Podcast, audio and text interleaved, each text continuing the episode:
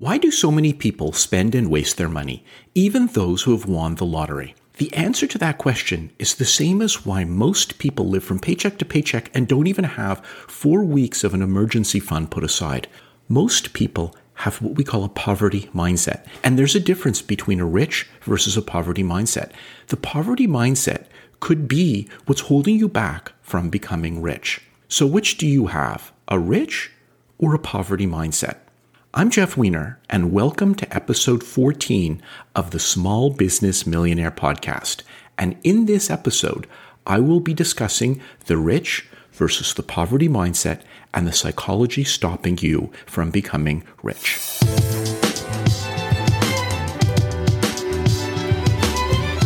Hi, it's Kate, and welcome to the Small Business Millionaire Podcast, where we teach you the secret small business strategies that today's most successful entrepreneurs use to build profitable and growing businesses. And then, the magic formula for creating personal wealth beyond your wildest dreams. So get ready to take your business to the next level with your host, who built and sold his 50-employee business and #1 selling book author, investor, and entrepreneur, Jeff Wiener. I read an interesting article in a popular business publication about 20 lottery winners who won millions of dollars and how all of them lost or spent their money, usually within 2 to 5 years. There's the story about Andrew Jackson Whitaker Jr., a West Virginia contractor who won $315 million in the state Powerball draw. And within 4 years, he went from rich to poor and his fortune was gone. And there's Janet Lee, who was a wig maker from St. Louis, who won $18 million in 1993 and donated and gambled her fortune away. She ultimately filed for bankruptcy, penniless and poor, in 2001, only 8 years after winning the lottery. Another unlucky lottery winner is Billy Bob Harrell Jr., a Home Depot stock boy who won $31 million in a Texas jackpot in 1997. After quitting his job, he took a trip to Hawaii, bought a ranch along with 6 other homes and new cars, donated a lot of money to various charities, and within a few years was divorced and died by suicide. And prior to his death, he told a financial advisor that winning the lottery was the worst thing that ever happened to him. I'm not going to recount all 20 lottery winners' stories and how they went from poor to rich to poor again, but suffice it to say, there are many more like that.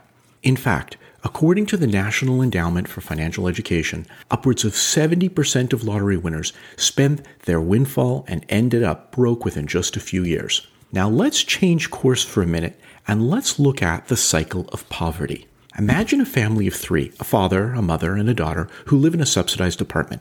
Now let's imagine the father has a minimum wage job and the mother is unable to work because of a disability. Let's look at a couple of possible scenarios and see how they perpetuate the cycle of poverty. In scenario 1, the daughter turns 17 and decides that she's going to get a job waiting tables at the local restaurant. You would figure that would be good news, both for the daughter and for the family, as the daughter could now work and provide some financial assistance to not only herself, but also for the family. Unfortunately, it doesn't quite work out that way, as there's a likely chance that the daughter's additional household income could result in the family losing any of the government subsidies like food stamps, and they could very well lose their rent subsidies because the household income no longer qualifies. Or an alternate scenario where the daughter, who's very bright, qualifies for a 4-year college scholarship, unfortunately far from home. On the surface, that might seem like great news, but it also means that the daughter will have to move out, which will result in the likely scenario where the family no longer qualifies for their benefits. To add to the points that I just made, as a result of the current recession, many Americans are getting more from their benefits than from their jobs and are now reluctant to go back to work. In all of those scenarios, the family doing better might actually mean that they do worse as benefits are reduced as income rises. The family is caught in the poverty trap.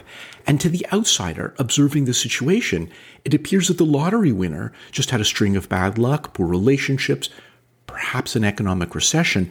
The reality, though, is that even if you gave most of those same winners another $5 or $10 million, chances are most would spend through their winnings once again. The problem is they have a poverty mindset.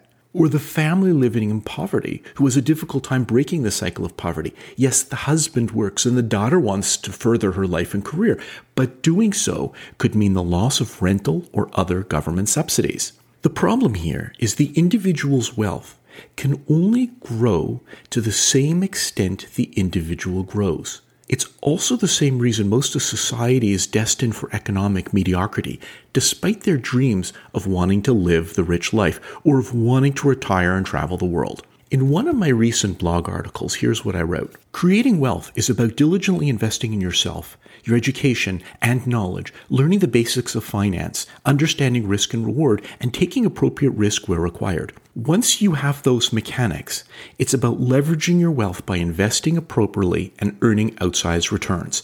That, in a nutshell, is the strategy for wealth creation. Those sentences sound great, but the problem is, I should have started by saying, creating wealth and becoming rich is about developing a wealthy mindset and understanding how to earn and then invest money.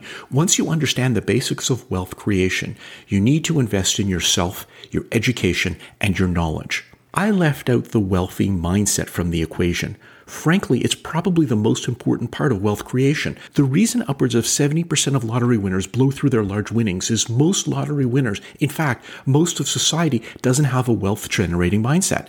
They have a mindset of poverty. They feel they aren't deserving of their wealth.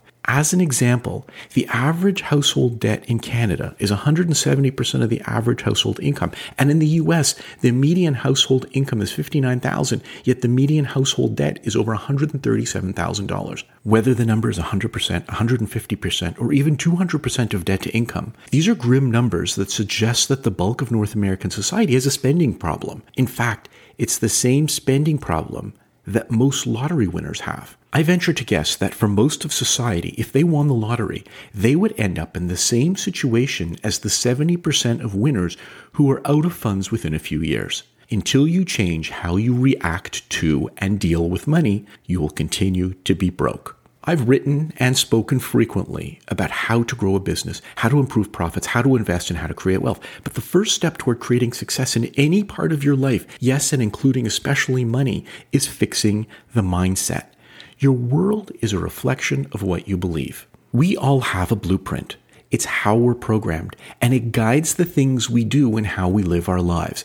These blueprints come from our upbringing, likely from our parents. In other words, from the day you started earning your very first dollar, your future financial fate was predetermined. And unless you make some changes to disassociate yourself from your preconditioning, your end result will be the same, and it will happen over and over again. In a 2012 study done by Bradley Klontz of the Financial Psychology Institute titled How Clients' Money Scripts Predict Their Financial Behaviors, Klontz found that people who hold anti-wealth beliefs, such as rich people are bad or rich people are greedy, were more likely to have what Klontz calls money worship scripts, such as I could never have enough money or more money will make me happier. These two beliefs are in contrast with one another. He questions, how can you hate rich people and yet want to become one yourself? Rich people admire other rich people.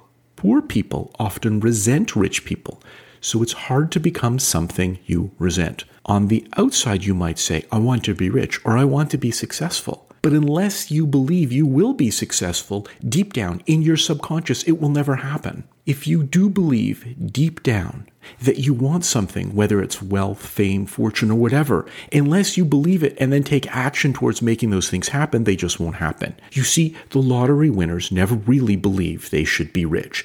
They self-sabotaged right to the end because they had the money, but they didn't have a wealthy mindset. They had a poverty mindset. They didn't believe they deserved to have wealth. Your future success is predetermined by how your mind is programmed. If you subconsciously believe you're destined to be poor, although you might say the words, I want to be rich, the actions you take will continue to lead to the same end result unless you fix the subconscious. In order to fix your relationship with money, you need to understand what that relationship is in the first place. It's the same cycle that people find themselves in even when they're making a decent six-figure salary and are yet still deep in debt. They have the three habits of the poor mindset. There are three steps to break the poverty mindset. Be aware of what's holding you back. Change your way of thinking regarding what's holding you back.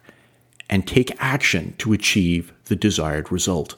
The reason you're not rich, or you're living from paycheck to paycheck, or you've just spent through your lottery winnings, or frankly why you're not successful in your life's pursuits, are all grounded in the same subconscious thought that's holding you back. Changing your mindset is the very first step towards success. It's not about how well you invest or how well you understand risk-taking, although those are important ingredients, of course. It's about what your mindset is telling you, which in turn guides your actions. It isn't the other way around.